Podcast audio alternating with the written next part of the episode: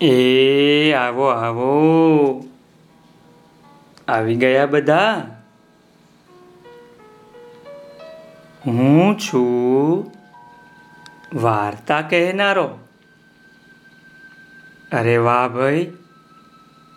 આજે તો ધવલભાઈ આવ્યા છે.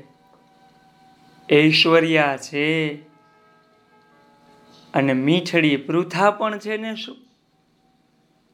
અરે વાહ ભાઈ. આવો આવો. મારા નાના મોટા ભૂલકાઓ. આજે હું તમને સરસ મજાની વાર્તા કહેવાનો છું હો ભાઈ. વાર્તાનું નામ છે બગલો અને શિયાળ. સાંભળો સાંભળો. એક હતો બગલો. તમે જોયો છે ને? સફેદ સફેદ હોય. હા. એક હતો બગલો અને એક હતું શિયાળ. બંને પાક્કમ પાક્કા ભાઈબંધ હતા હો. એક દિવસ શિયાળ કે, બગલા ભાઈ, આજે મારા ઘરે જમવા આવજો. મેં ખીર બનાવી છે. બગલાભાઈ તો શિયાળભાઈના ઘરે ટપાક ટપાક ટપાક, ટપક ચાલતા ચાલતા ઘરે ગયા. પણ શિયાળે ચાલાકી કરી હતી હો. તેણે પહોળી થાળીમાં બગલાભાઈને ખીર પીરસી. બગલાભાઈ પોતાની ચાંચ વડે કઈ રીતે ખીર ખાય? એની ચાંચ તો બહુ લાંબી હોય ને. થાળીમાં કાંઈ ખીર ખાઈ શકે? શિયાળ તો પોતાની થાળીમાંથી એમ ખીર ચાટી ગયું. બીજા દિવસે બગલો શિયાળને કે શિયાળભાઈ આજે તમે મારા ઘરે જમવા આવો. મેં પણ ખીર બનાવી છે.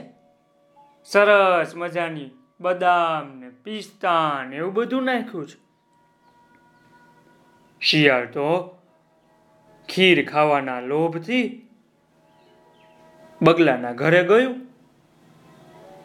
પણ બગલાએ પણ ચાલાકી કરી હતી હો શિયાળની જેવી.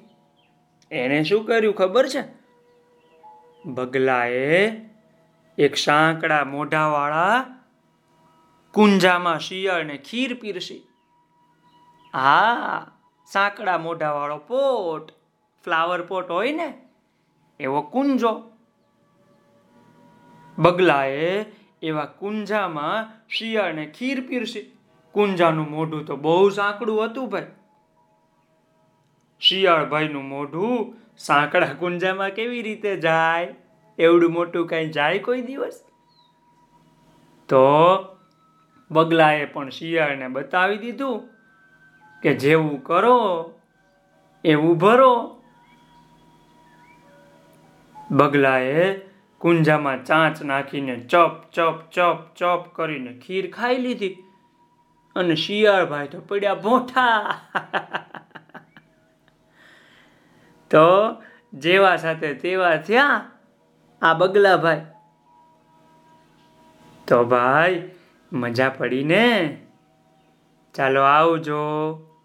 આવતીકાલે હું તમને બીજી વાર્તા કહીશો ભાઈ. આવજો.